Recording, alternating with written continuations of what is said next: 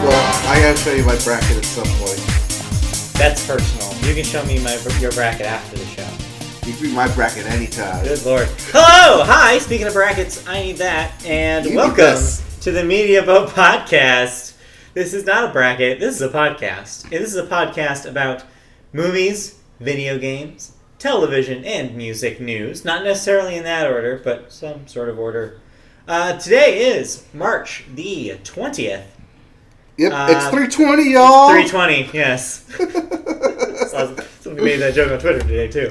Yeah, it's. It wasn't me, but someone did. But yeah, it's the episode 167 of the Media Boat Podcast. My name is Matt. His name is Mike. I'm Mike. He's Matt. We are the Media Boat Podcast. Yeah, and we've got quite a doozy ahead of you. Some big TV. Movie news and a really big video game news. Oh, so much news. So, a couple thoughts, I guess. Yeah. But before we get to any of that, right, we start our show at the top with the weekend box office. Yes, we always start with movies, and we always start movies with the weekend box office numbers. Your number one was predictable, holdover from last week. It's, of course, you guessed it, the one and only Brie Larson. Captain Marvel was your number one movie again. Yep. $67 million, adding to its total of $264 million domestic. Yes, it is a 55% drop with a $760 million as of today. Worldwide, $760 million. That is insane for being out 2 weeks. Yes. Safe to say this thing is a hit. This thing will hit $1 billion. Easy this time. Won't even have to think about it. It's like a slam dunk. Basketball. We'll get there later. But yeah, number two, your family movie, Wonder Park, with $15 million. 5 Feet Apart, your other debut last week. That's number three. That's the Cole Sprouse, I'm sick. $13 million for that. How to Train Your Dragon, The Hidden World, as hanging out at number four with $9 million. That's at 135. Those movies make money. Mm-hmm. And lastly, rounding up your top five, Tyler Perry's A Medea Family Funeral with another $7 million, adding to a $58 million total. Not great. Right. Just a quick side note, The Lego Movie Part 2 came in at 6th, and its total haul reached $102 million. Hey, so, it crossed it. Crossed $100. It won't make its money back. Those are expensive movies. Yes. But hey, it did okay. It'll make some money in home video release, I'm sure. Oh, yes. All those streaming deals. Also, while we're on the subject of movies, I should bring up this important point. If you have not seen Into the Spider-Verse, it is now out on Blu-ray and DVD. So go to a store. Pick that up if you haven't done so yet. Let me be right back and do that. Right, exactly. It's like, I need to leave and do that. I am getting a copy by the end of this week. Okay. I'm very excited about it. Yeah. Anyways, belated birthday present. But yeah, so that is happening. I will have rewatched that by the time we podcast again next week. Sounds good. Yeah. Upcoming this week, a big one. Big movie coming out this weekend. Hey, we both liked Get Out. Did we? Yeah, we did. We did? Yeah, we did. I remember not seeing it in theaters, catching it at the very end of the year on streaming when it came out. Right. I liked it a lot. It was fine. It's Academy Award-winning Jordan Peele. Right. For writing. Well, he's back. Da-da-da. Da-da-da. With us. Who? Us. Me? The movie is titled Us. Is it Us or is it U.S.? It's Us. Okay, it's Us. But yeah, the movie Us, Jordan Peele's next horror film, looks way scarier than Get Out. I'm a little intimidated by it. This is based off of a Twilight Zone episode. Yes.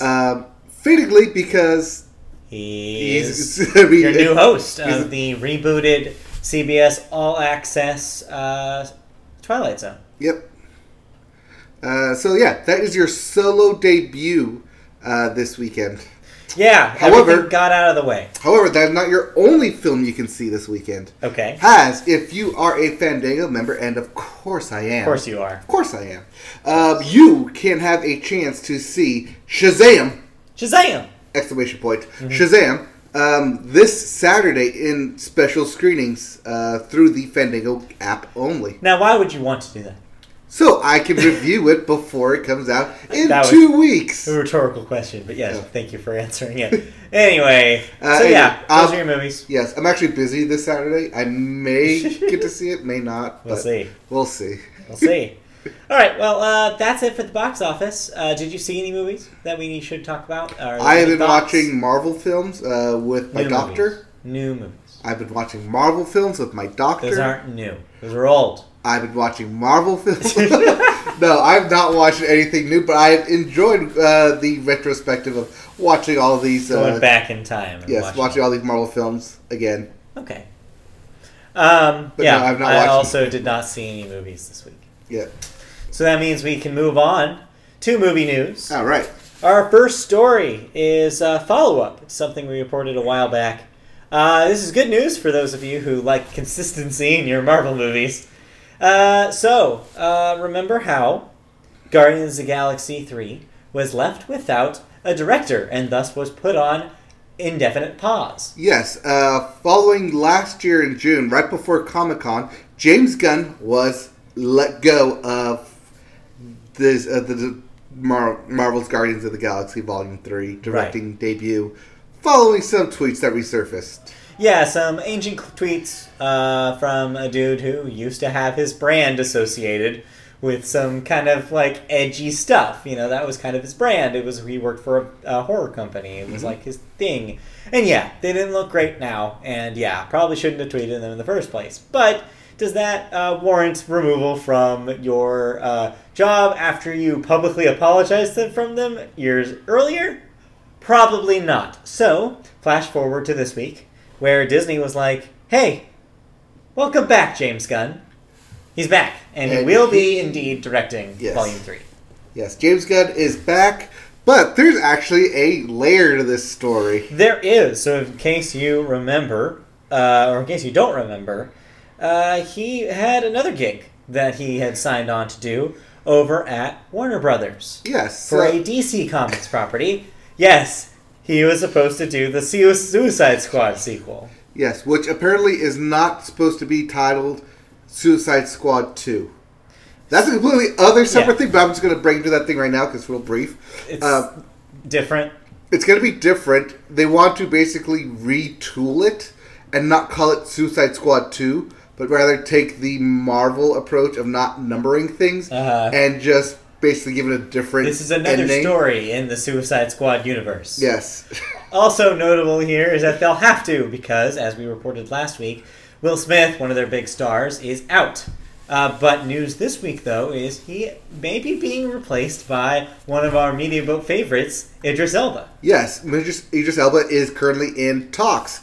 Not confirmed to star... but in early negotiations to replace Will Smith as Deadshot in Suicide Squad. So overall, I think this is all good news, maybe except for the Suicide Squad stuff, but hey, maybe it's good. I don't know. It might be good. Yes. But anyways, back to James Gunn being rehired at Disney. Yes. That's not the layer I was talking about. That's not what you're talking about. Oh, well, what were you talking about? So, when we reported on this back in June, I made a comment right before we moved on to the next story that what Disney should have done is suspend him and then bring him back, and it'll be like, yay, they brought James Gunn back. Yeah. That'd be a good PR move.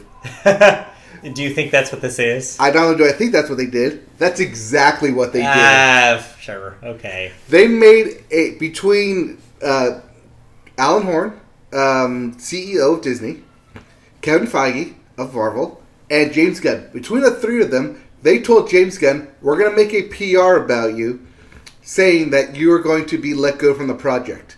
But you won't be. However, just the three of us in this room can know. I don't believe this. I don't believe it either, but supposedly that's what happened. Well, no. Because in order for them to, for that to have happened, Disney would have had to, like, that makes it look even worse because Disney was very obviously falling into a trap of believing stories that had resurfaced because of some bad actors online writing about it. If that hadn't happened, none of this would have happened. Well, apparently they did this specifically and waited for the story to blow over, so their Fox deal, which was in the works at the time, could continue on. But I don't believe that either, because then you're talking about such small potatoes affecting something large and with a momentum that could not have been stopped. The Disney deal, as crazy as it sounds, was gonna happen just because of the sheer amount of money that Disney was throwing down. Not a story like this would not have stopped that from happening. Well, it was affecting, quote, the Disney brand. Sure, but all sorts of things have affected the Disney brand over the last forever since they've existed. So, and it's never stopped them. No, it's not even in the 80s when there were talks about the company being broken up and sold in pieces. The brand was still not the problem there. People still loved Disney properties, just not as much as they liked before. It's like, it's never been jeopardized, and this was not going to jeopardize it. Right. I'm not sure how true this part of the story is. It's just what Deadline was reporting. Yeah. That their intention was to always have James Gunn direct Guardians of the Galaxy Volume 3. And in this case, it's important to note here that our sources, you mentioned Deadline. Deadline isn't always the most reputable source. Yes. They've had issues with being... Because, hey, guess what, people at home? Deadline is owned by Rupert Murdoch. Hey, we don't like him that much. Just a reminder. But yeah, so I always take their reporting with a grain of salt. Right. I'm just reporting what they're reporting. You're reporting a report. Yes. Not your fault. That's really what we do here. We report reports. Yeah. But yeah, so that's pretty much all there is to say about that story. We'll see what happens, but I'm sure that all the fans, all your Guardians fans out there are very happy to see the man, James Gunn, who brought that universe to life, at least cinematically, is back in the saddle. Yes, but do note, James Gunn will still direct the sequel to Suicide Squad before he gets a chance to attack Guardians of the Galaxy Volume 3. So we'll see about that. So if we're looking at that film, it won't be until like 2024-ish when that will come out. We got quite a while. We got a while. Until that's a thing. We may have a whole Avengers film by the time that comes out. Probably. All right, let's move on. Our next story, speaking of Warner Brothers, there was a corporate shakeup of note that happened this past week. Studio CEO Kevin Sujihara. You have an U here. That should be an I? Probably. Okay. No, that's not. That is a J. Oh, that's a J. Yeah, Sujihara. Okay. Anyways, he's stepping down. And for good reason. Apparently, he used his power to get his mistress, their words, not mine, Charlotte Kirk, roles in Warner Brothers films. I use mistress here because they said it's an affair. So it's not somebody he is married to. Right. This is an extramarital relationship. Right. So, after 3 investigations, he is leaving following his tenure to turn the DCEU around. He was that guy. That didn't happen. Right. No, we reported on him taking it over like 2 years ago. Right. With his friend James Wan when he started helming... Aquaman. Right, and he was also the dude, and we reported on this too, whose idea it was to make the 3 pillars of Warner Brothers, DC, Lego, and Harry Potter, the studio's priority. His replacements are Peter Roth, who you might know as the COO of WB. You also might recognize as being in a lot of corporate positions in the entertainment industry over the last 20 years, because that's how I know the dude. And also Tony Emmerich, chairman of the WB Group, and Kim Williams, the CFO, on an interim basis until a permanent replacement for CEO has been found. With that recent purchase from AT&T, remember that happened? Yep. Expect them to install one of their own in the CEO role, so not somebody from outside, probably somebody who was hanging out in AT&T DirecTV positions before. I see the movie someone from DirecTV over to Warner Brothers. Somebody who's had experience with programming. I could see somebody from HBO going over I definitely there. Could. Somebody who, say, may have been a key player in greenlighting something like Game of Thrones, for instance. Somebody with a lot of wins under their belt. Yes, but do note that this is specifically the Warner Brothers... Right. Film division that we're talking about here. Yeah, this is the film studio. This isn't necessarily the rest of their media empire. But yeah, that makes some sense. I could definitely see somebody from the TV getting bumped up. But yeah, this is a shakeup of not necessarily the worst thing to happen. It could have gotten way worse. It's not like Harvey Weinstein-esque.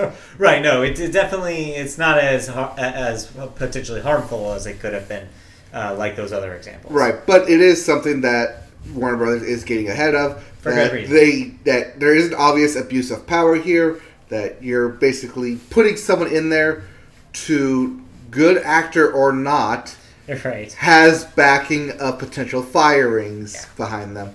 All right, well, that's it for that one. We didn't have any thoughts, so I guess that means... I have a couple thoughts. Wait. Trailers. I asked you earlier. No. Trailers. Yes. That's different. Trailer thoughts. So let's talk about some trailers. Some trailers happened. I watched a trailer. Which one did you watch? I watched Toy Story 4. Of course you did.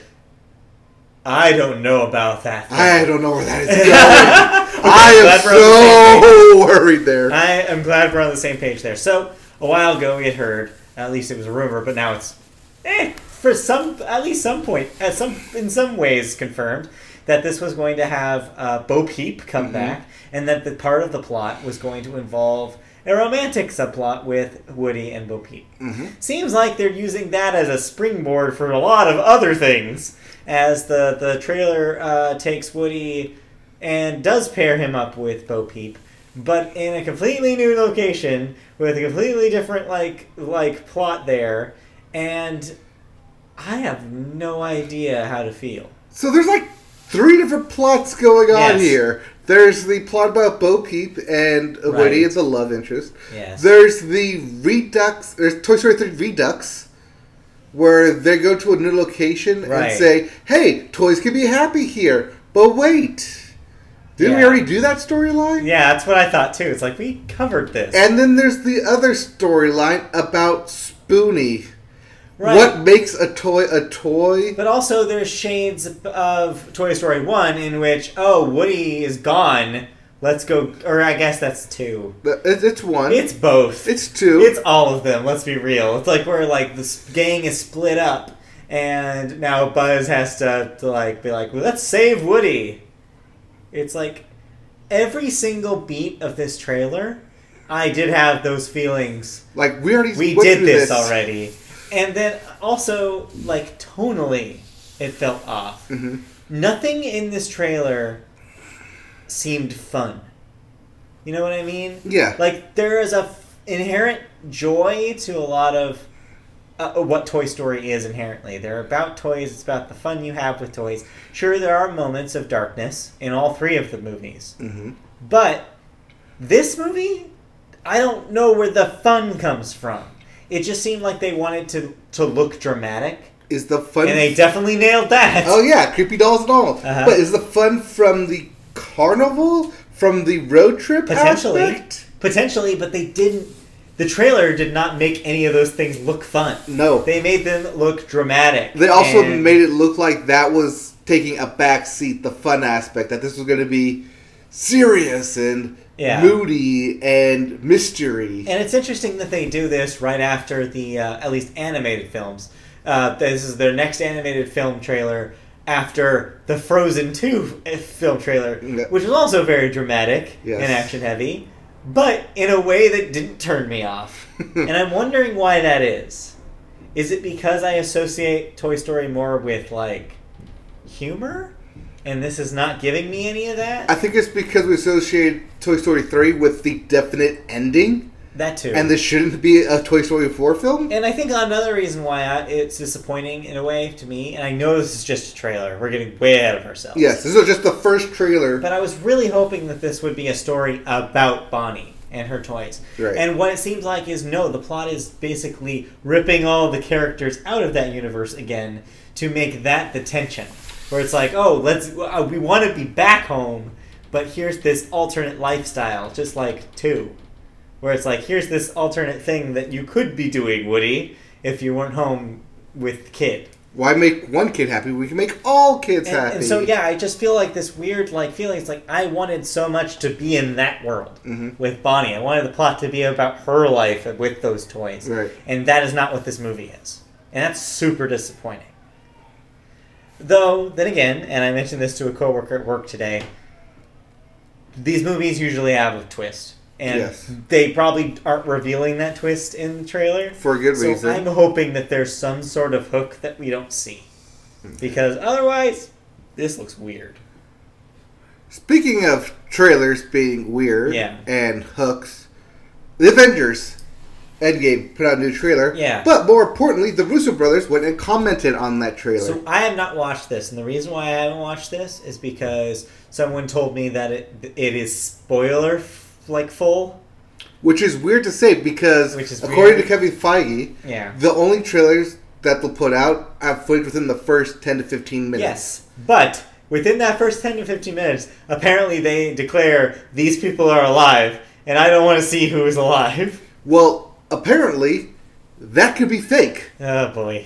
Because the Russo brothers have said that they've shot so much footage that a lot of it is unusable in the film, so they just throw it in the trailers to make people want to see it. Also, because a lot of it is CGI, they modify it, much like they did with the Infinity War trailers, where like they had stones removed, or they had Hulk running with the team, which never shows up. So there's stuff in the trailers that aren't necessarily in the film. And I know that, but I still don't want to see this. That's fine if you don't want to see it. I'm just putting it out there that they're doing this, essentially because they want the feelings of when Empire Strikes Back came out, and nobody had any idea what was going to happen. They want that type of feeling going into this film. And for the most part, that is still the case. Yeah.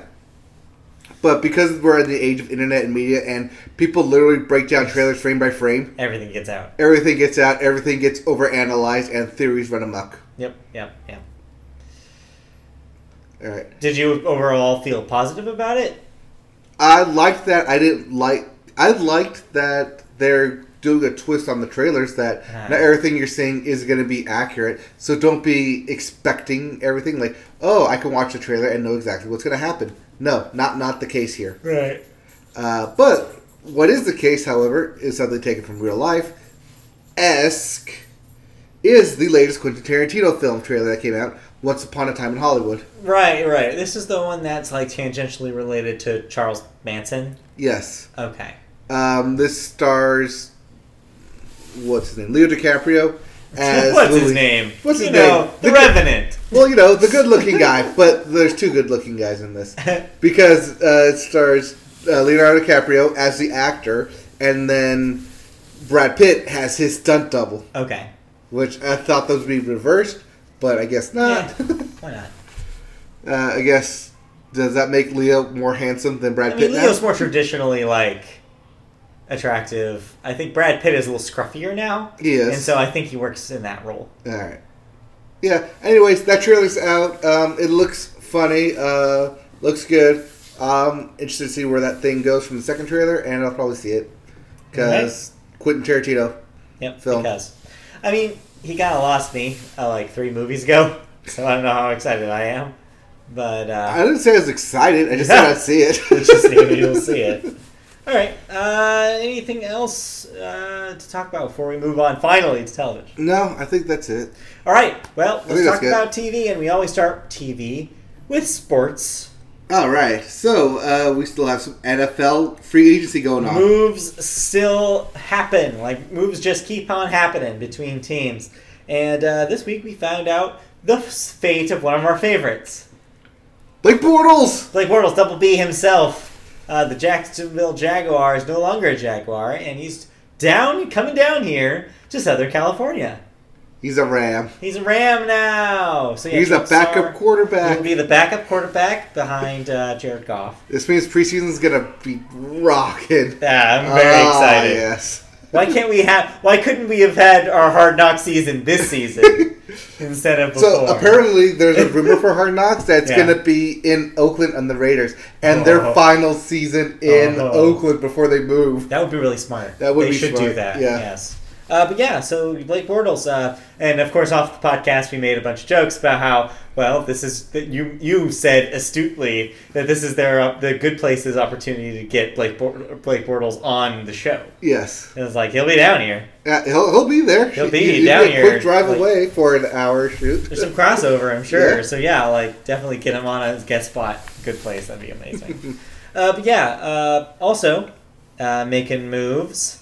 Randall Cobb to the Cowboys. Yes. Wide receiver of Green Bay to the Cowboys? Yeah. Yeah, that's right. Dak Prescott's going to throw to Cobb. Dak Prescott, though. But he's not the only Green Bay Packer to be leaving. Von Taze. No, before that. I've got nobody in between Ronald. Oh, I missed Clay Matthews. Yes. He's also coming to the Rams. Yes. Long hair. His luscious locks and everything. Long hair and everything. Coming to the Rams. Yep. Oh, but then, yes. And Vontaze. Vontaze Perfect. Yep. Mr. Perfect. Mr. Perfect. Goes to the Raiders. Speaking of the Raiders. Yeah, speaking of the Raiders. Yeah, he goes from the Cleveland... Cavaliers. No. Wrong Cleveland, team. Not Cleveland, because it's Cleveland Browns. No, the other Ohio team, Cincinnati. Yeah, Cincinnati Bengals to the Raiders. Oh, there you go. Yep. Moving on in sports to baseball, as we mentioned, or at least hinted at a couple weeks ago, Mike Trout now has the largest Major League Baseball contract at a 12-year contract for $430 million. So remember how we talked about $300 million? Right. For Manny Machado? Last record. Being the record. Yes. And then that got replaced by Bryce Harper. By $320 for 13 years? This one's now $430 million. But at least this one comes with some hardware behind him. Yeah, I mean, of course, Mike Trout. 2 times American League MVP, 4 times runner-up for it. So he will remain an Angel for the time being. That means in all 6 of his seasons, he has placed either first or second in American League MVP voting. So does he do it again this year? I mean, he kind of has to now. Yeah, he has to prove all that money. That'll be exciting to see. But you know what this means, right? What? The Angels are going to somehow run him to the ground and he'll get injured. But he got paid. Yeah, he got the money. He got paid. News. All right, we'll see. Next up, and of course, the sport that most of you are watching right now, NCAA basketball tournament bracket has been set. March Madness has begun. Yes. Madness has set in. Do you have your bracket? Yes, I have 2 brackets. All right. One is called Perfect University, and the other one is called Texas Forever, because in my finals for that, I have Texas Tech playing Houston. Okay. In the finals. Who's your pick? Also, for that bracket, any Texas team, I just automatically put them through. Yeah. The first 2 rounds. All right. Who's your pick to take it all? My actual pick to win it all is Michigan. Okay. I have them beating Gonzaga, I think. Ooh, Gonzaga again. Yeah. Okay. All right. Well, we'll see what happens. Get your brackets in. Brackets close Thursday. $1 billion or whatever is up for sale if you get a perfect bracket. Of course, nobody ever does. Nobody ever does. The former president, Barack Obama, doesn't even get a perfect bracket, and he would know some things. Yeah, there's always the thing about the perfect bracket, $1 million automatically, $10 million, Warren Buffett's thing, whatever. Yeah, whatever it is. But, yeah, it has to be perfect all the way through. And it's March Madness, no one is ever perfect. But what is perfect, though... A 200th race. Kyle Busch, meanwhile in NASCAR town, has apparently won his 200th race. You're putting that in quotes. Yes, I am. Why are you putting that in quotes? I'm putting 200th in quotes because this does not... So this includes official NASCAR races, Truck Series races, and the Xfinity races, basically the D-League races. Why he's still racing in the D-League races? Who knows? But yeah, win them. I mean, it's basically to pad your stats, right. Which is why I put the 200 in quotation marks. Yeah, that's padded. Because to do the trucks and the D League, the Xfinity series, is why when you're obviously a professional racer racing against up and comers, right? There's no need. You're not trying to prove anything. LeBron's dunking on a bunch of It's the AA teams. Why would you do that? Why would you do that? And then lastly, to round up sports. Not even LeBron. Not even. No. Like who do you Michael got? Jordan. Like Michael Jordan now, right. playing against college guys now. Like, why? You don't need to do that. Right. All right. Now wrapping up sports, and of course the last two sports we gotta talk about: basketball, professional basketball, and hockey. 10 games left in their schedules, so countdown begins. Yeah, that's 10 games per team, so right. It's roughly 2.5 weeks. 2.5 or 4 weeks. I went to a professional hockey game this week. Oh, how professional was it? Wait, you did? Yes, I did. Mark needed somebody to use his ticket on, so I went on last Sunday night. Okay. Sunday night, and I saw the Ducks win against the Florida team. Okay. Yeah. I think there was a giveaway for that one. They got a towel. Did you get a towel? No. I was there as Nicole's surrogate. To get her towel? I picked up a towel, but I gave it back to Mark. So he got two towels. So he got two towels. Anyway, so yeah. Two towels. That game, apparently they didn't want to win that game because they're afraid that if their record is better than, say, the Los Angeles Kings record, the LA Kings could pick up a better draft pick. Yes. Lose for Hughes, as we're saying. Yes. So yeah. So we'll see what happens with that. But yes, Ducks still are not that good. Moving on. All right. Moving on to TV news. Let's talk about TV news. Finally, and we're out of sports. We're going to talk about television proper. First story is an international flavor. So this is just about Fox News in general. Murdoch. It's long there, but we can just skip through the main parts here. Well, I'll give you my interpretation here. Channel was removed from the air. Oh, sorry, we're talking about Sky News. Yes, not Fox News, but Sky News, but still same company. Same company, Robert Ailes. Yeah. Fox News Corp. That's the big Murdoch umbrella, right there. Yeah. But yes, Murdoch, Ailes, yeah, whatever. Exactly. Ailes is out. Yeah, he's been out. You're thinking Murdoch. Yep, I'm thinking Murdoch. But yeah, Sky News was removed from the air in New Zealand following, of course, the Christchurch shooting that happened last week in a mosque. Hold on. It was removed to ensure that the rolling coverage in New Zealand did not, quote, compromise ongoing investigations as they continue to show footage from the scene. That decision came after New Zealand police asked the public not to share footage of the attacks on the mosques. Quote, it will remain off air until we are confident that the footage won't be shared, said a spokesperson for Sky Australia. Meanwhile, first of all, I guess we should briefly talk about that. So, that shooting happened. Of course, our thoughts go out to the people affected. Yes, but thoughts and prayers are not affected. We have a functioning government that does stuff. They did. That's the crazy thing about the story, and what people here in the U.S. should take note. Within 10 days of the massacre, the New Zealand government actually took action and banned assault weapons. Mm-hmm. Boom. Done. Period. End of sentence. Like, they didn't have to talk about it. They didn't have to dwell on, like, the ifs and buts and all the things around it. No, they just did it. Yeah. They just did it. And they needed to do it. And look at all the protests that are going on for it. Nothing. Oh, my God. Nada. Zilch. Okay, yeah, but apparently also on Fox News. Yes. I think it's Fox News, not Sky TV. It may be getting that mixed up. Okay. But one of the reporters was reading the manifesto on air. Yeah, also a no-no. Yeah. Don't do that. They were reading the manifesto on air to prove that it wasn't race-related. Yes. I do want to note, though, the manifesto, which was posted on a very popular internet board that I was trying not to promote here. 4chan.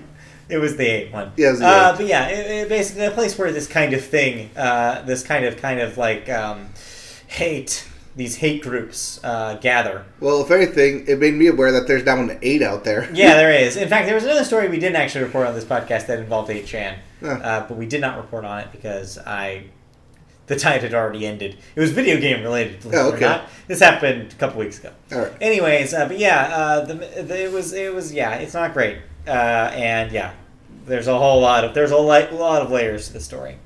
But anyways, that's not the end for the Murdoch umbrella about being in the news this week. No, because here on the stateside, we also had some controversy. Yeah, meanwhile, here on Fox News, the channel pulled Saturday's episode of Judge Jeanine after the personality made remarks about Minnesota Democrat Ilhan Omar, asking the question, is her adherence to the Islamic doctrine indicative of her adherence to Sharia law, which is antithetical to the U.S. Constitution? Oh, which, of course, no, you can't say that with an actual, sincere question. Right. You have to say it in her own voice. Yeah, where she basically said it as a statement. It's yelling, a statement yelling. It's dumb. Long story short, Representative Omar said some things that some people thought were, quote, anti-Semitic. I'm using quotes on purpose here.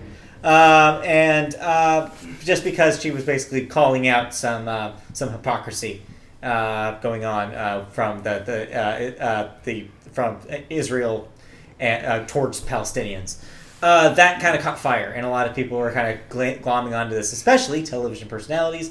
This was an example of that. Mm-hmm. Basically, Judge Jeanine, was stemming from that and made these comments. Basically going as far as being like, oh, well, it's her faith. It's her faith as a Muslim that is causing all of this. Not necessarily the case.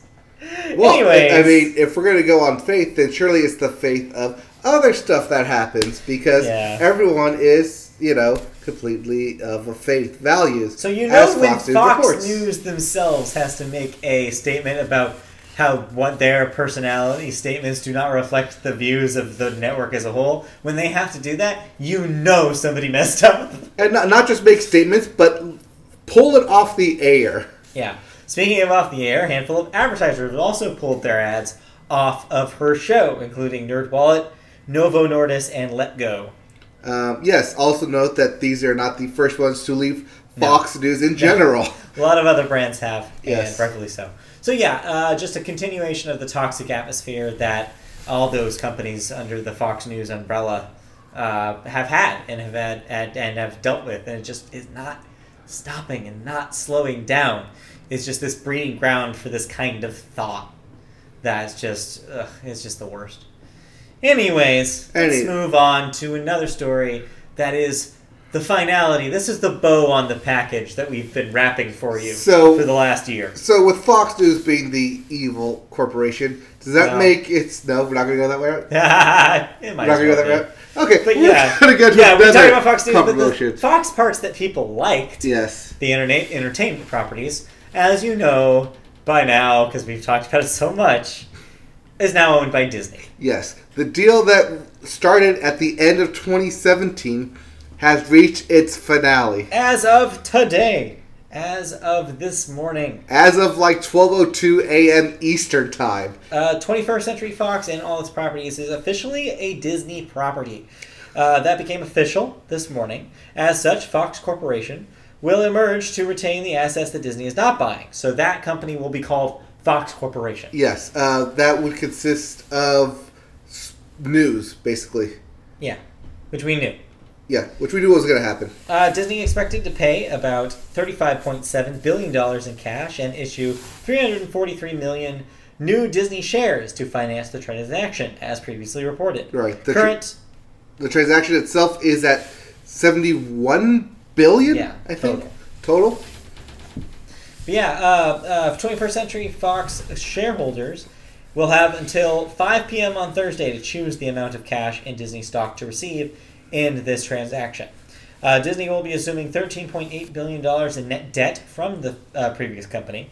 The website, by the way, has already been updated over on WaltDisneyCompany.com. If you go there, you'll see the banner, and now includes The Shape of Water, Avatar, Deadpool, The Simpsons, and Atlanta, which are now, all Disney properties.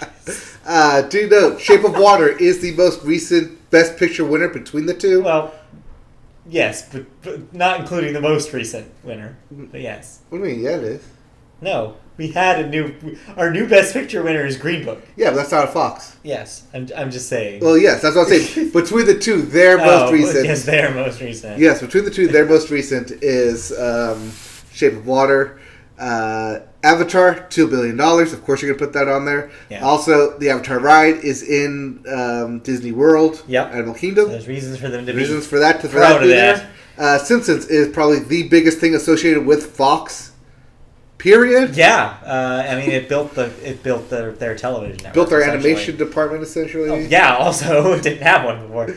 So yeah, it's like there's all sorts of reasons why they would choose these. Also, FX's Atlanta, of course, is the crown jewel of FX right now, right, and has won them many enemies. That, so, of course, yes, and Deadpool being a Marvel property now officially a part of Disney and making huge amounts of money in its history. Yes. That's also a no-brainer here. Yes. So they're proud of their new acquisitions. Is basically what this says. That on day one, they're willing to be like, yeah, this is part of the big happy family now. Yeah, we knew this was going to happen, and we have everything ready to roll out. It's just weird to see it being real, you know? Like, we've been talking about it so long, and theoretical, like, it didn't seem like it was ever going to be a real thing. But seeing that picture today was like, oh, this is real. This really happened. So that's the feeling I had when Kingdom Hearts 3 came out. Yeah, it's real. This is real? You hold it in your hand, and you're like... Wait, no, you bought it digitally. But if you had the hell in your hand, you could do that right there. Like, it's actually like physically playing on the TV as it goes like, wow, this is actually going on. I'm actually watching this. This is actually happening. But yeah, besides that, though, there isn't really a story here. It's just this thing's over. Yes. We don't need to talk about it anymore. It's the thing. It's now a thing. Yes, Fox is officially now Disney. This will bump up their stock. So those of you who... want stock in it, go get it. It's going to be possibly more.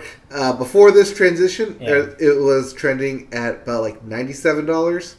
After this, it went up to like $113. Yeah, that's what I saw this morning. Yeah. So it was just rising. It's just going to go up from there because Disney is basically gold at this point, printing its own money. But this does also mean that a lot of Fox stuff is Disney, and thus Anastasia is a Disney princess. Oh yeah, that finally happened, huh? That finally happened. Weird. Okay. Yeah. Alright, let's move on. That's it for television news. Do you have any thoughts? I have one thing written down here. I have one thing written down. That was on television this week. Yes. I decided to, after watching Master Chef Jr., as I do, decided to stick around and watch the premiere of Rob Lowe's hosted Mental Samurai. I don't even know what this is. Game show on Fox. I don't even know what this is. I don't know what where this came from. What is this? So, contestants strap into a space pilot vertical zero-G ball thing that rotates. Okay. And they have to answer 12 trivia questions based on knowledge and memory and sequence and stuff. There's one more. Forgot what it is. Okay. Mind or something. Okay. But yeah, answer 12 questions, you win $10,000. Sounds easy, right? Sounds easy. But you only get 5 minutes. There is no breaks. The clock is constantly ticking. You get one question wrong, you fail, you lose. Bye-bye. Good day, sir. Yep. That with that premise, this thing goes by fast. Oh, yeah, I bet. Oh, my gosh. There was like 7 or 8 contestants. It was like, oh, this person just failed. This person just failed. This person just failed. Here's a person with a little backstory. Oh, they fail after 6 questions. They had one person complete it. But after you win, you get the chance to then go on to be the Supreme Mental Samurai, whatever it's called. That's a Mental Samurai with sour cream.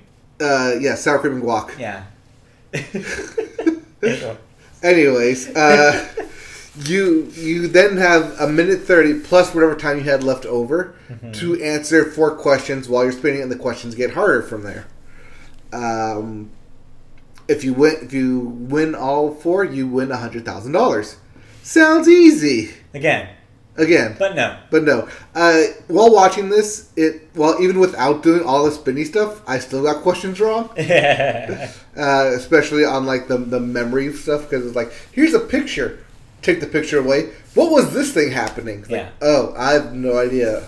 like here's 4 people and their names. We take the picture away. Who's this person's name? It's like, I don't know. They're all white people. They all look the same. They're all white old ladies. I don't know. They all have like Maud or Gertie or whatever name. Margaret. Anyways, the show is dumb. Yeah, it sounds dumb. And not in the Masked Singer way where it's like, oh, I'm having fun trying to guess who it is dumb. No, this is just... Dumb. Yeah, this is the kind of thing that will disappear after 1 season. If it even gets a full season. Yeah. That being said, this show looks super easy to produce. I can see it getting another season because how cheap it is.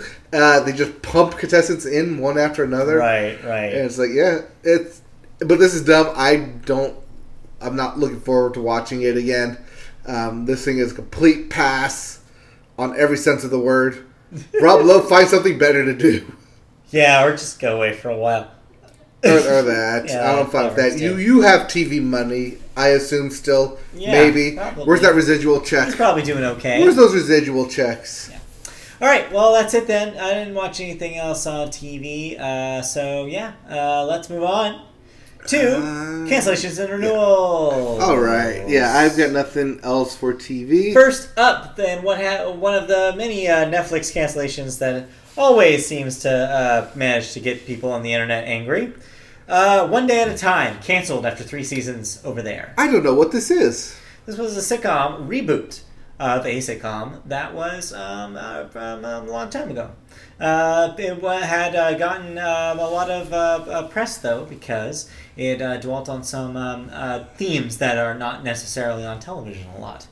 I know some people personally that are big fans of this show, and we're very, very sad to see it go. So yes, after its 3rd season, there will be no more One Day at a Time. There was already an internet campaign, though, to bring it back and get one of the networks on board for picking it up. In fact, none other than Hamilton's own Lin-Manuel Miranda was seen on Twitter using his Twitter clout to talk about to tweet at NBC and say, "Hey, you saved Brooklyn Nine-Nine," another show that he was a big fan of and spoke highly of during that time. And said, hey, you did this. Maybe use some of your internet goodwill to save One Day at a Time. So no word, though, yet on whether it will be saved. It definitely didn't have the 24 hours that Brooklyn Nine-Nine did, where somebody came in and picked it up. But who knows? It may find a spot somewhere. The fact that I don't know what this is, and I'm on Netflix constantly, probably going to care that there's not a huge audience. I believe the 3rd season even premiered like a week ago. Okay. So...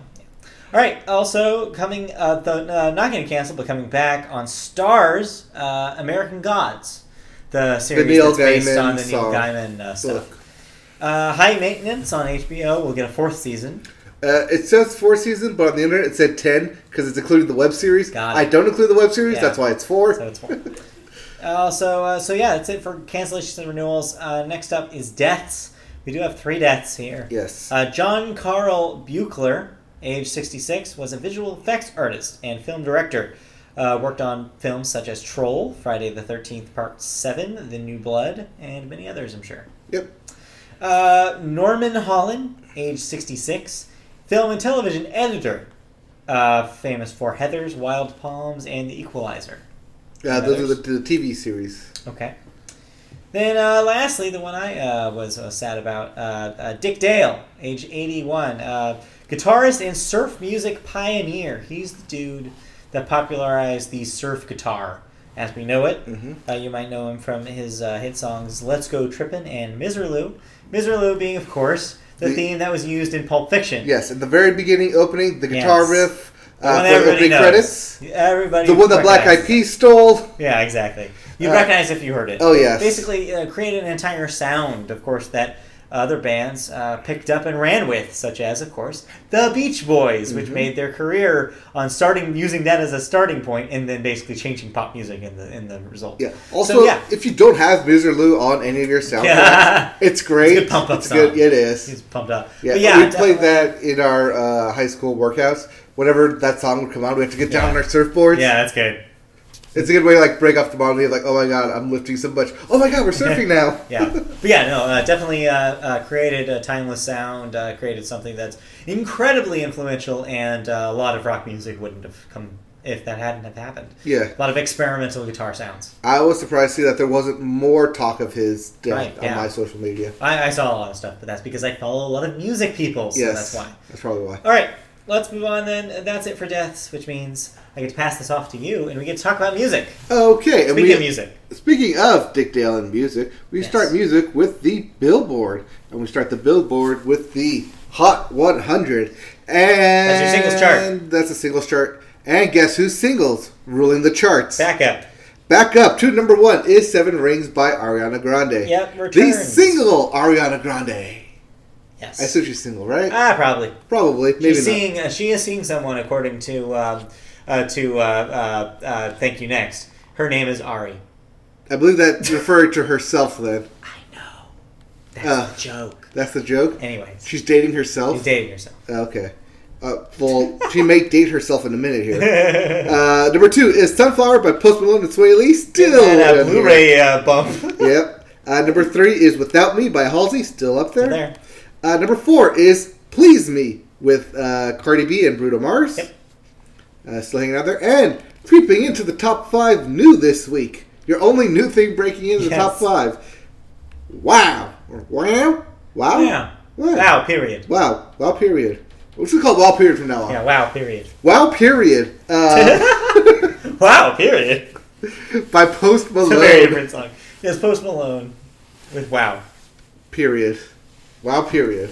That brings us to our Billboard 200, our albums chart. Yep. We have Death Race for Love by Juice WRLD. Yeah, we sure do. Why is this number one?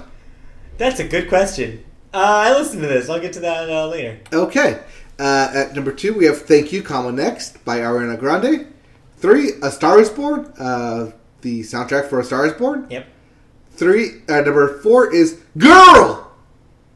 All caps. Yeah, Girl in all caps. Girl in all caps by Maren Morris. Yep. And number five, Bohemian Rhapsody. So Maren Morris is the only newbie up here in the top five. Yeah, I'll just really briefly talk about Juice WRLD. Oh, really? So remember when that was a string of number one records that I was listening to where I was saying like they were all disciples of Future? Yes. This is yet another one of those. It's another disciple of Future. Juice WRLD doesn't rap. That's the different part about him is that 90%, I say 90% because I think there's one song where he kind of raps or at least has a rap-like cadence. But like 90% of the stuff here is him doing the auto-tune singing. And yeah, it's fine. It's not as bad as some of the albums I've had to listen to in this vein this year. But it's definitely not as like seasoned as the stuff like something like Future. But I get it in a way where I'm like, yeah, I guess people could get into this kind of sing-songy nature. There was one exception, though. There was a song that was really jarring and that sounded really grating to me, and the chorus had a metaphor involving him shoving a gun in somebody's face and pretending it was his penis, and using that as a metaphor, saying that he was going to use, let's say, clean this up for the podcast here, use it in someone's face. Okay. See, I would go with the blow your mind type thing. Yeah, kind of, but that's too clever for what this was. I think you're going too far in the clever direction. This was more like the gun's a penis. Yeah, I don't know. It's not my thing. Again, like I keep saying about these, but it's very much in that same vein. So if you enjoyed the other records I talked about, I'm trying to remember the names of those people. I couldn't see Future, and it was thank you. That's who I was trying to think of. Boogie with the Hoodie? It's better than that Boogie with the Hoodie record, but that's not saying a whole lot. So that's Juice WRLD. Also, but the best thing about this though is that the cover to this album, you should look it up. He made it look like a PlayStation game. Like PlayStation 1 game. Like, it looks like a PlayStation 1 game. Also, it's called Death Race for Love, which is a good name. Okay. But that's it. Well, if that's it, I'm glad to be moving on then. Yes. Me too. Stories. But, no, before we get to stories, we have new releases. What am I going to be listening to this week? Well, I don't know what you're going to be listening to this week, but here are the new releases. I will actually be listening to a few of these. Okay. I may too. Because the first one we have is American Football. Yes, the band American Football. Yes. With the self-titled debut album. No, it is not a debut. But self-titled album. It is self-titled. American Football. It is the third time they've released an LP with the name American Football. Wow. Just like Weezer, they never named their records. Except when they do. But in this case, they don't. This is also called LP3 to designate as the third record. No, okay, never mind. Yep. American Football with American Football Volume 3. Yeah, I guess. Number 3. American Football Third Down. I'm going to call it that. Third Down. Next we have Andrew Bird with My Finest Work. I sure hope so. I was going to say, let us be the judge of that, Andrew Bird. We also have A.V. Taylor with Cows on Hourglass. Yeah, that's what it's called. I didn't know. I don't know what that means. I don't know what that means. He is one of the Animal Collective people. Okay. That's who A.V. Terrence. We also have X-Hex with It's Real. I'll be checking this out. Okay, you should, because it's real. It is very real. And it's spectacular, apparently. Yeah. Jenny Lewis. Yes, Jenny Lewis. With On the Line. That's her new solo record.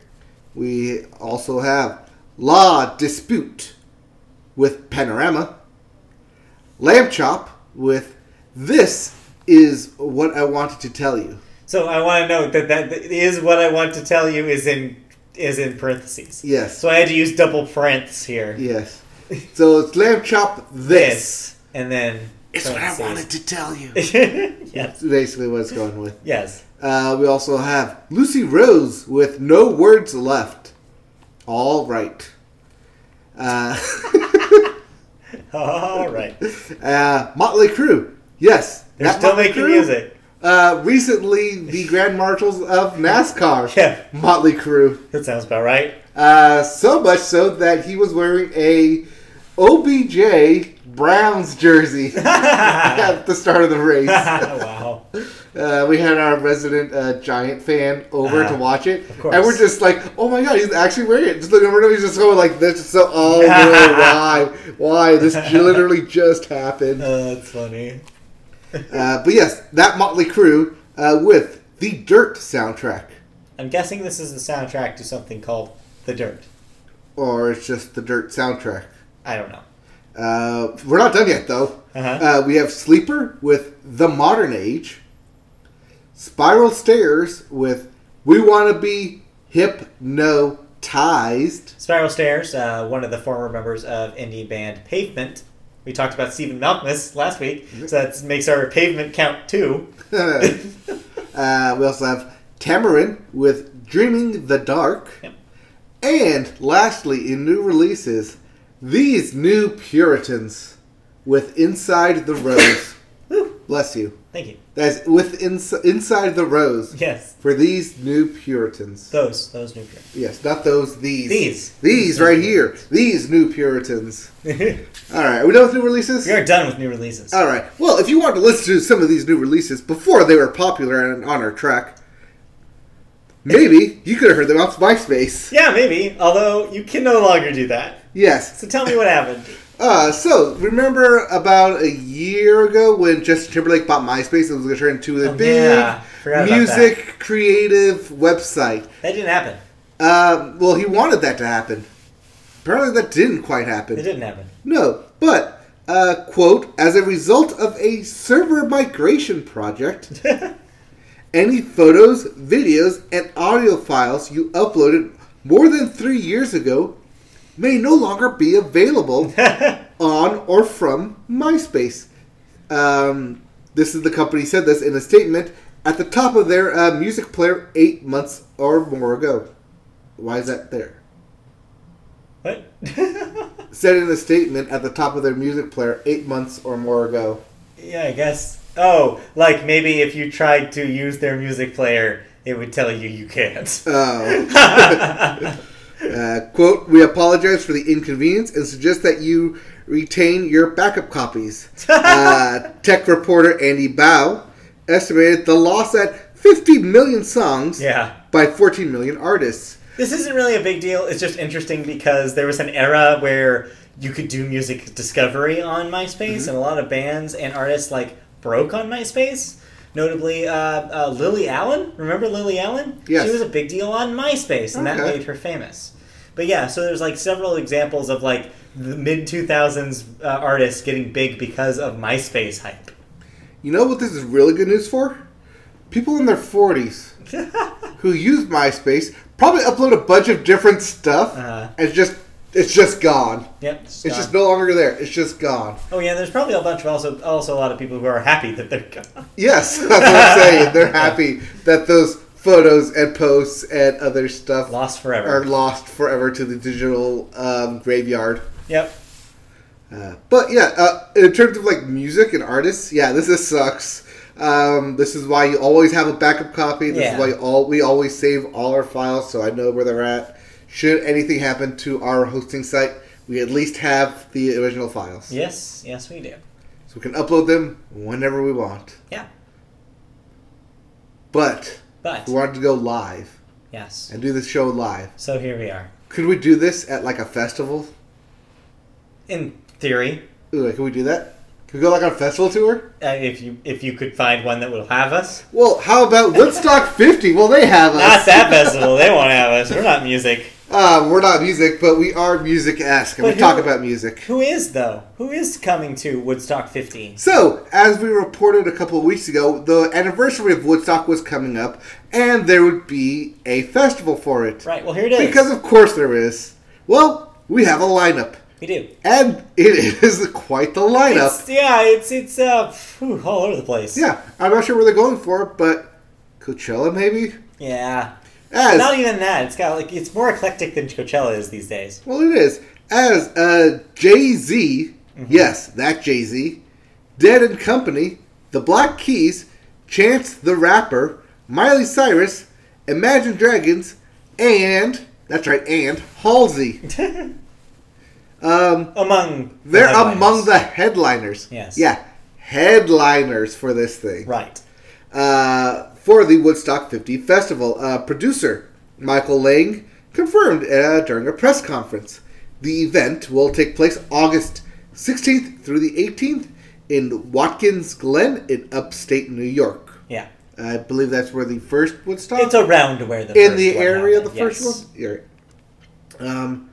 Also included in the determinedly eclectic lineup are the Raconteurs, Robert Plant, and the Sensational Shapeshifters, Run the Jewels, which for some reason are not a headliner. Yeah, I guess not. Not anymore. Gary Clark Jr., Cage the Elephant, Greta Van Fleet, Janelle Monáe, who's not a headliner. No. Brandi Carlile, Maggie Rogers, Margot Price, Sergio Simpson, Portugal, the Man, who's not a headliner? No. Dawes, the Lumineers, Bishop Briggs, Pussy Riot, who's not a headliner? I know. Courtney Barnett. Not a headliner. Leon Bridges, Edward Sharpe, and the Magnetic Zones. Yeah, remember Zeros. Remember them? Yeah. John Fogerty, not a headliner. Common, not a headliner. Young the Giant, and the Zombies, not headliners. Oh yeah, and way more too. Like this is a crazy, crazy lineup. What are the ticket prices? Probably your left leg. Like this is probably stupid expensive. Well, see, I know Coachella and Stagecoach are about $300 for 3 day, $300 to $400 for day. 3 day passes. So this is probably more. So there's probably $500 for a 3 day pass. I would guess something like that. Plus airfare and stay. Plus you have to get to upstate New York. Because so you can't like fly into LaGuardia and just take a taxi. Nope. No, you gotta. You can take a taxi. Yeah, but it'll take a while.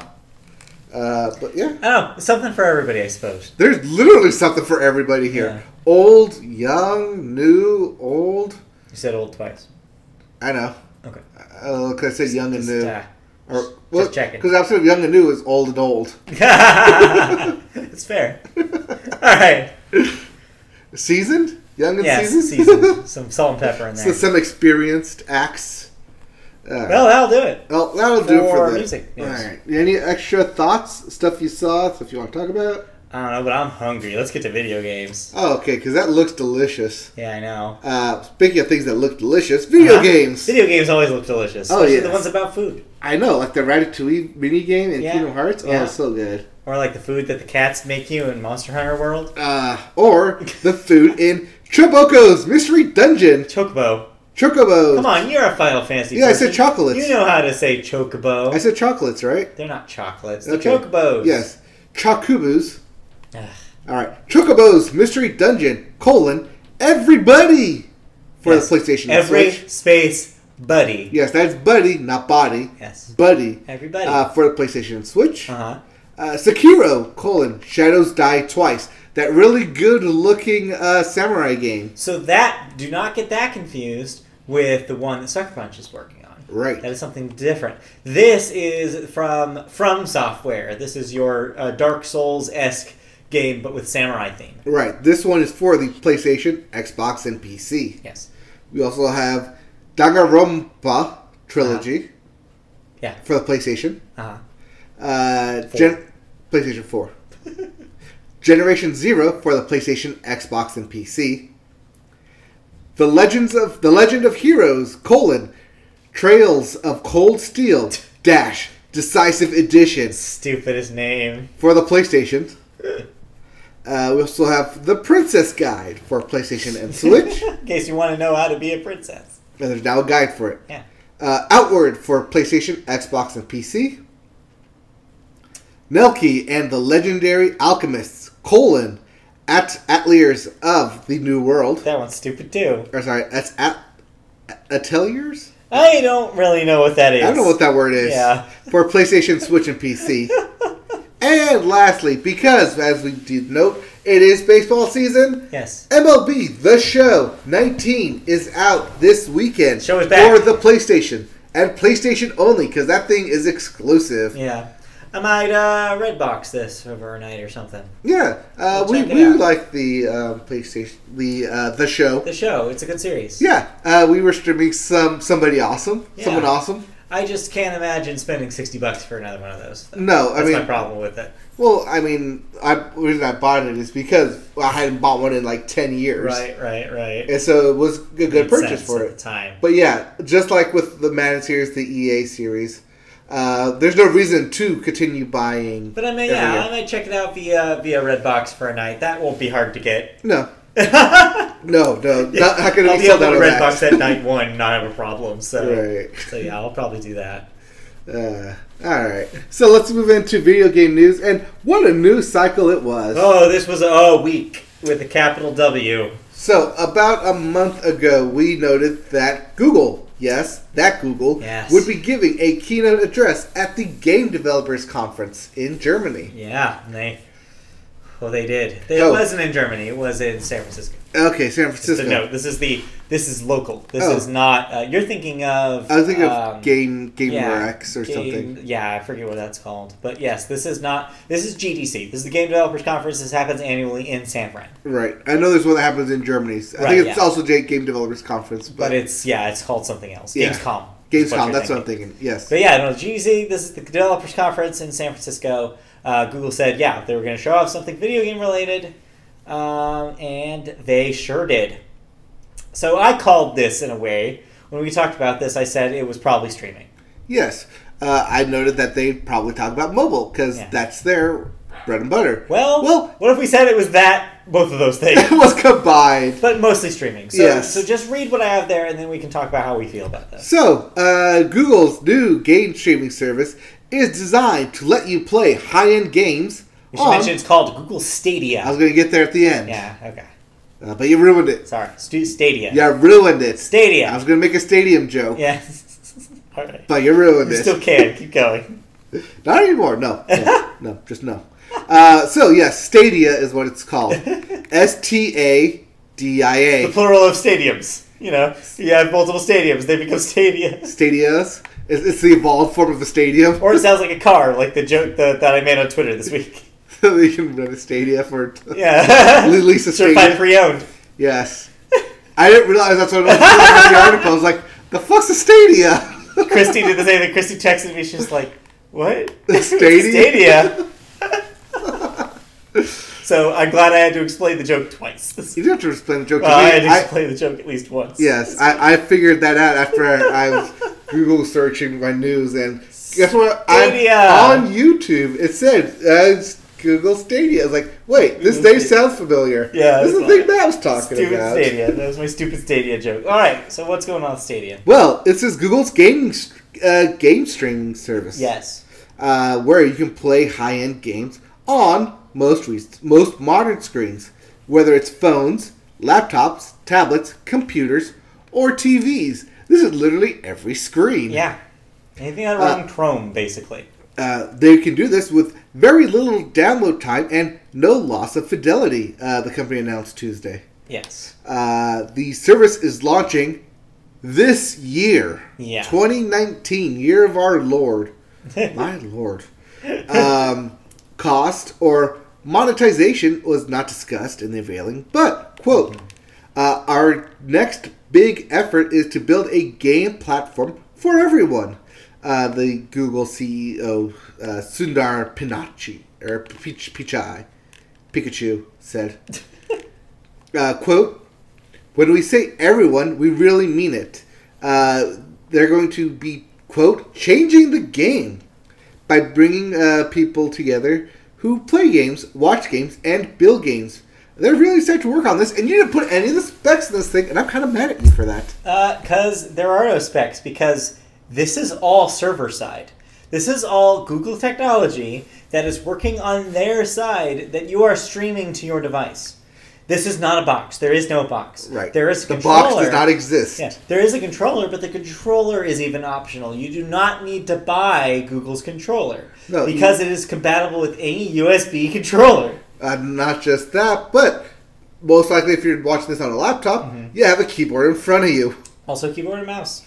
But yeah, so two things. Two things just to start this conversation because I have some thoughts about this thing. Okay. Two things. First of all, the most key part about that paragraph is no announcement has been made about cost or how the service will be paid for. This is important because as it stands today, we do not know if this is a subscription-based service where you are Netflix-like and there are titles available to you that you can just press play on as long as you are paying the monthly fee to do so, or if this is like a la carte style, where you are still paying, say, $20 for, like, Assassin's Creed blah blah blah, and then having streaming access to Assassin's Creed blah blah blah, even though you don't own any part of it. I would assume it's that. You don't own any part of it, because according to the conference, you could be watching a trailer for a video game on YouTube, and because Google owns YouTube, you could hit play now on that button on your YouTube page, and then within 5 seconds, that's what they said. Within 5 seconds, you could be playing that exact game. Right. So that suggests either an invisible pay structure or a monthly subscription, because that does not sound like that button press scenario that they're referring to does not sound like, hey, I agree to charge me $49.95 right now. Play. That sounds more like, hey, I have access to this already because I have Stadia. Click. I feel like it's the second part. I have access to Stadia. Yeah. So that sounds like a service. That sounds like a Game Pass-esque service, if you ask me. I could also see it being dual-sided where you can hit play now, like their play now button, and it'll give you like a 1 hour demo. And then if you have the option to buy it at the end. Right, yeah. I can see that happening as well. That could be the case. Just like Game Pass, where Game Pass is like, you could own this if you wanted it. Yes. So, the second thing, number two, that I'm concerned about is that, sure, Google is talking this big game about how there's going to be 60 frames per second and 4K quality for most games. They had somebody from Bethesda go up there and say that the new Doom is going to be on there and is going to run at 60 frames regardless of what you're running it on. And all this stuff, right? Right. There's one piece of the puzzle, though, that isn't discussed by them that's really important, which is people with crappy internet connections. So Google did like a demo stream thing of this technology without necessarily calling it Stadia or saying that they were working on it big picture a few months ago. And when people got access to this browser streaming stuff, there were varying reports about how efficient it was. There were some people who were saying that it was really impressive and there was virtually no lag and that it was like a really cool tech showpiece. There were other people, though, saying that they had crappy connections and thus the streaming quality was crappy. You cannot afford to have crappy streaming quality if you're playing Doom Eternal, one of the fastest moving like shooters on the market. Like that will require very quick reflexes and continuous frame rate. You cannot slow down in the middle of those battles because you will die. This is a problem. I think this is running off of Google Fiber. Even if it was, though, you have to keep in mind, even if it's working off of like the cloud service over at Hulu, mm-hmm. the streaming quality, just like Netflix, is only as good as your technology will allow. Right. If you have fiber, then cool. But what about that city that got fiber ripped literally from their walls last year because Google was like, we tried it, we determined it wasn't right. What happens then? Like when you have a community with really crappy internet, which a lot of rural, especially rural areas in the U.S. still has. 2019, we have not solved this problem. Google's pretending like we have. Well, that's the thing. Google has solved the problem. You can call Google right now. Specific locations. Yes, you can call Google right now, and they will mail you out for their fee. Yeah. Google Fiber that you can plug into your wall and have Google Internet access. But it's not something that's accessible for everyone. They repeatedly use the word everyone. See, yes. I wouldn't be saying this if they hadn't repeated it over and over again in this thing. Like, they want you to believe that this is something that's instantly accessible. It's not. It's not going to be for the people with crappy internet. It's just not realistic. Well, okay. I see where you're saying this. I see where you're coming from.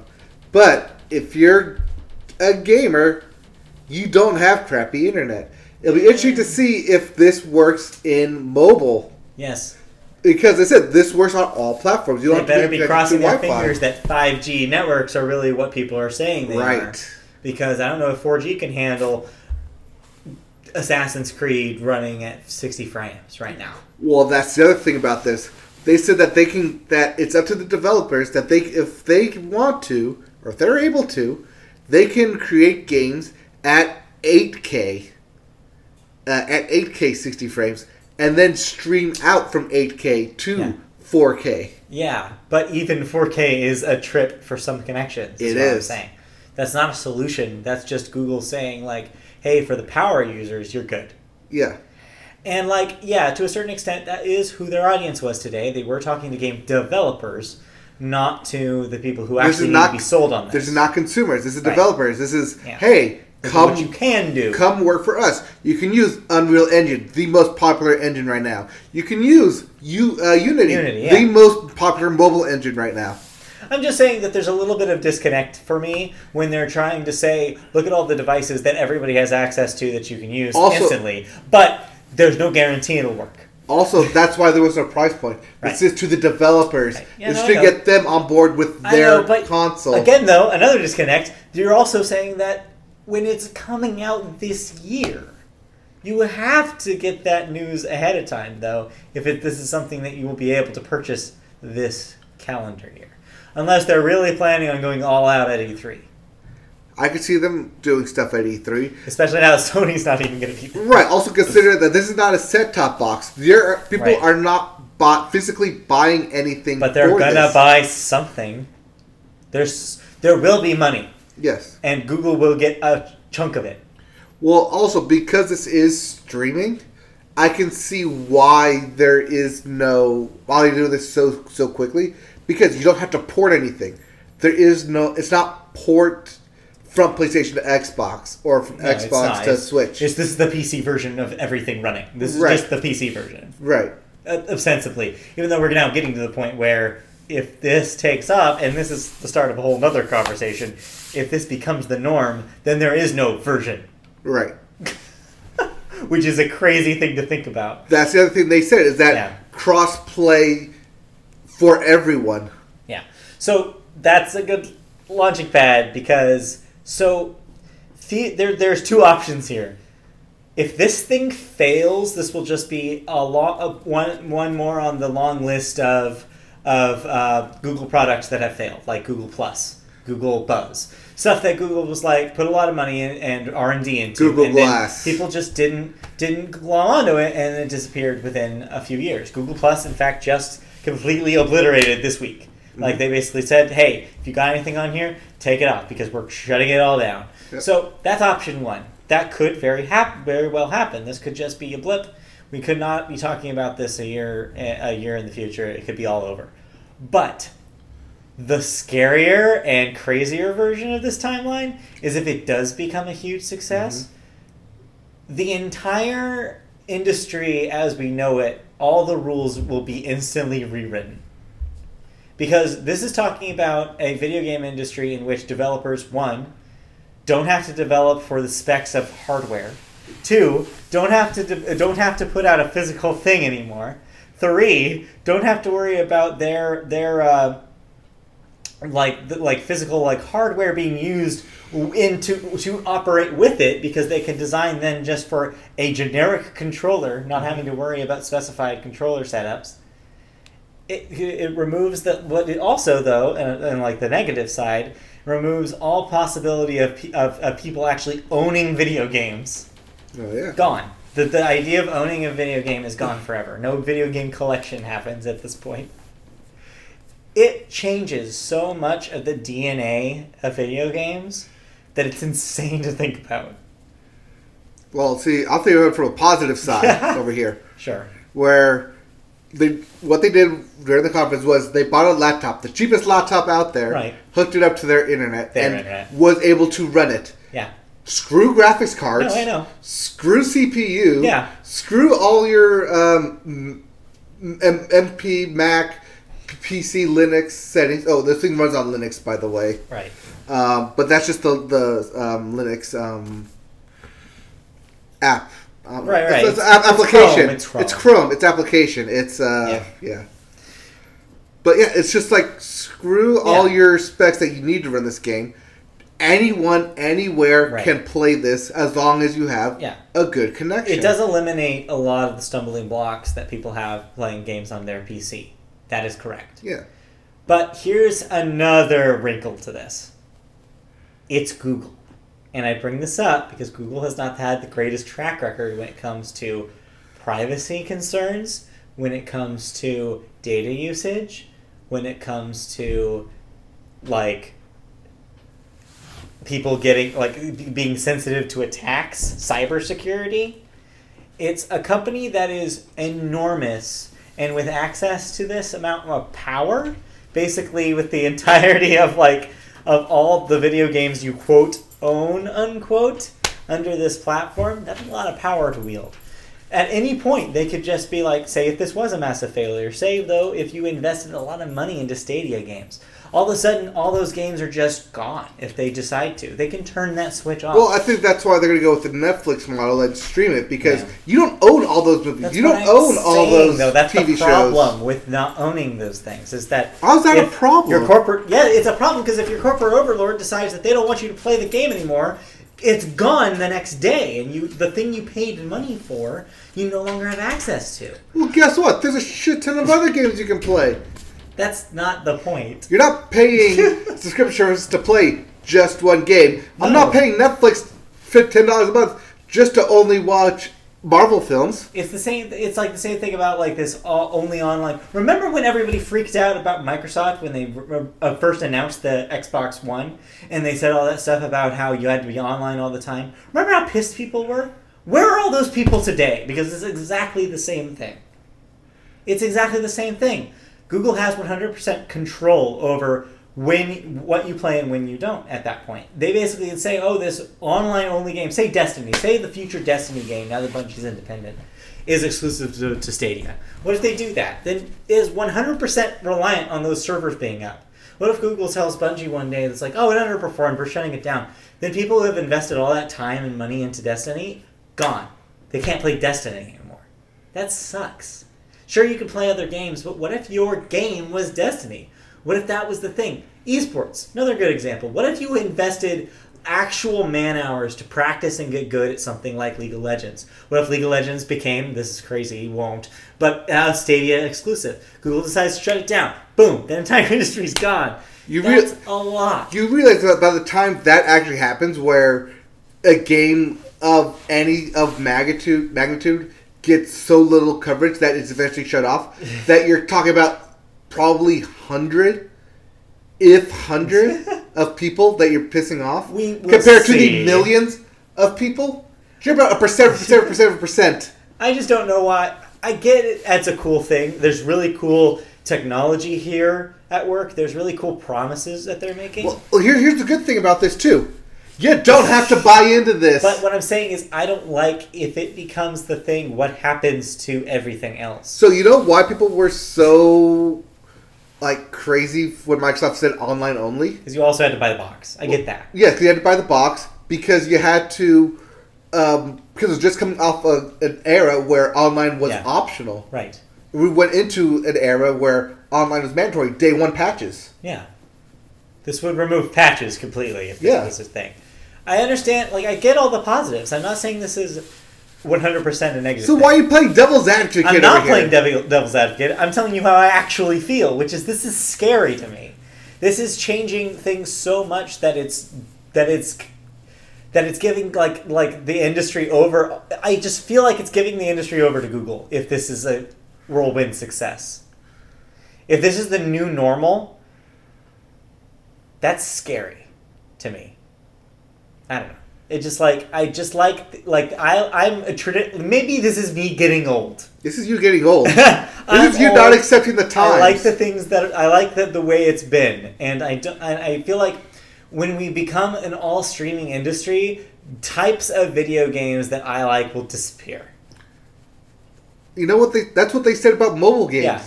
When the phones came out, mobile games would disappear. But mobile games didn't preclude console games. They coexist with each other. Well, they can coexist here. That's not necessarily true. What if... So Microsoft is... Another interesting part to this is Microsoft is also working very publicly on a comparable service. A streaming service that they will presumably run on their devices that they have everywhere. This could be a competitor to this idea. If this takes off, if Microsoft also carves out a space for their thing to take off, if both of them are super successful, Nintendo's probably fine because the Switch is something so different that they can coexist in their own little bubble.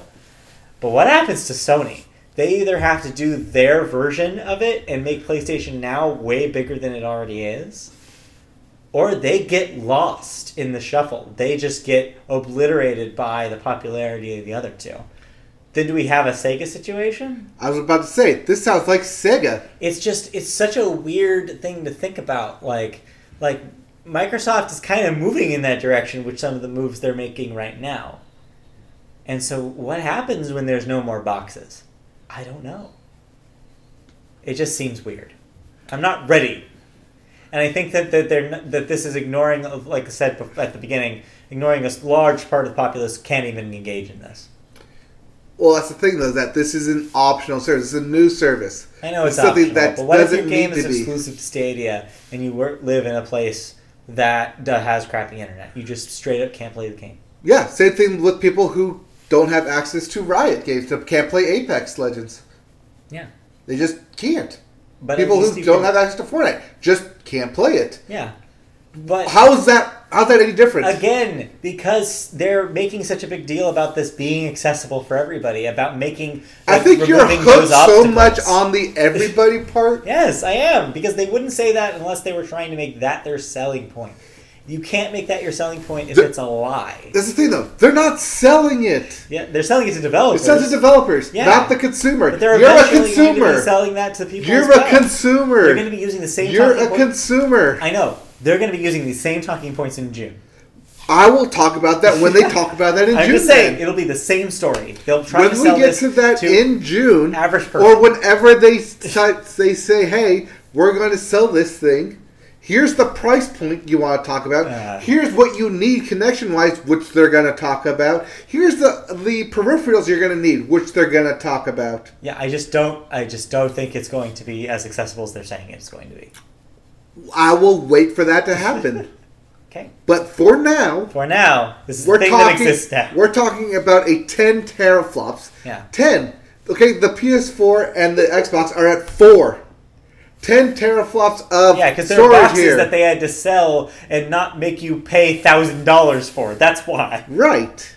This just is Google saying, like, hey, here's all the stuff that we have on our server racks because we're the biggest tech company in the world. And that's perfectly fine. They can try this.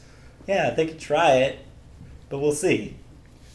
Yes. I mean, that's why I'm like kind of upset. You didn't put specs here because it's a game developers conference. It doesn't matter because it's the stuff that matters is how much this will change things. Can I just shake you here? No. We can disagree about this. I don't have good feelings about this. That's all I'm saying. Well, like you said, this thing could fail. But for now, it's a great idea. But that's pretty much all it is at this point. There are good ideas in it. A good idea. That's what we have right now. Until this gets implemented into something physical, consumers like us can play. There won't be anything physical. Except for that controller. I know. Anyways. But yeah, the whole thing is that it's all digital. You don't... Yes. There's nothing physical about it. Let's talk about something else. All right, let's talk about another streaming service. Why don't we? Something that's already been proven that has exclusives to where if you're not on it, you can't play it. Yeah. I'm talking about Steam here. It's not a streaming service. You download things from Steam. Yes. Anyways. Steam, a.k.a. Valve, is going to start identifying off-topic review bombs. So, we talked about review bombs a couple weeks ago, but talking about Fandango and movies. This week, though, this is talking about Steam and video games, because the same people who review bomb movies do it for video games, too. Yeah, so we talked about how video games would get negative reviews before the game's even released. Yes. Steam, or rather Valve, is planning to remove them from games review scores, as it said on a blog post on Friday. The company said it's built a tool that identifies anonymous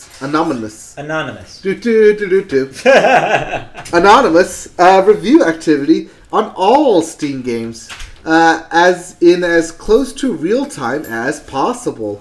The tool then notifies a team of people at Valve who will investigate whether this is true or not. Once the team discovers an off-topic review bomb, it'll mark the time period it happened and notifying the game's developers. So, why is it notifying the developers and not just deleting the review? Probably so that they are aware that it's happening. I mean, maybe they don't know. Like, you make a game, you don't necessarily think this is going to be fodder for review bombs. Maybe it's a good idea to let the developer know that that exists, so that way they can be like, oh, shoot, let's be on guard for this. Or maybe they're giving the developers power to remove them if they choose to. Well, in any case, the reviews within that time period will be removed from the game's score calculation, but it will remain visible on Steam. Valve said it's making it clear when users are looking at store pages where some reviews were removed. It's also important the UI around anonymous review periods. This is an interesting compromise of sorts from the thing we talked about with Fandango, because they're leaving the written reviews up, presumably, unless the developer chooses to remove them. I believe that's why they talk to the developer, and like, you have these, could you remove them if you want? This is interesting, though, that it still will affect the thing that matters, the algorithm, but it will not affect the actual... it will not affect the score. Text written. No, it will not affect the text, but it will affect the score. Sorry. That's what I meant. Yeah. Like, that's an interesting compromise. Basically, the person who wrote it won't have their thing removed, but the impact that they want it to have will be gone. The one-star review, zero-star review. So you won't have that at-a-glance bomb, but you will have the bomb if you look closer. Right. This is, I think, a great idea. Oh, this is good. Yeah. I hope more companies implement this. I also wish people would be nice. I wish people wouldn't do this for something they haven't played or saw. Right. But, hey... people on the internet are going to internet. Yep, and this is a good way to go circumvent that. Exactly. Put it on the developers saying, hey, this is happening. Yeah. Do what you will with it. The one thing I will say, the only negative I see in this story, though, is that this is just further example of Steam being like, God forbid us pay people to do these curation things. We're going to make a robot do it, which is just done the robot will flag them, but then they'll have someone review it. That's what I'm saying, though, is that like every step of the way, that's always their excuse. When people say that they don't do enough curation, is like, oh, well, we don't want to hire a team to do it. Also note that this only happens for bombs. Right. So you have to be, it has to hit like a certain number of flags, negative reviews in order for it to trigger. Which is probably smart.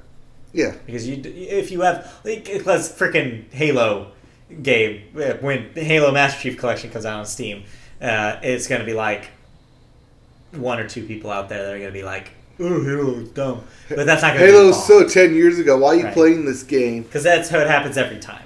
But that's not going to be bombed because a lot of people think. Right. Well, that brings us to our thoughts. And yes, speaking of our thoughts, Master Chief Halo Collection can be on Steam.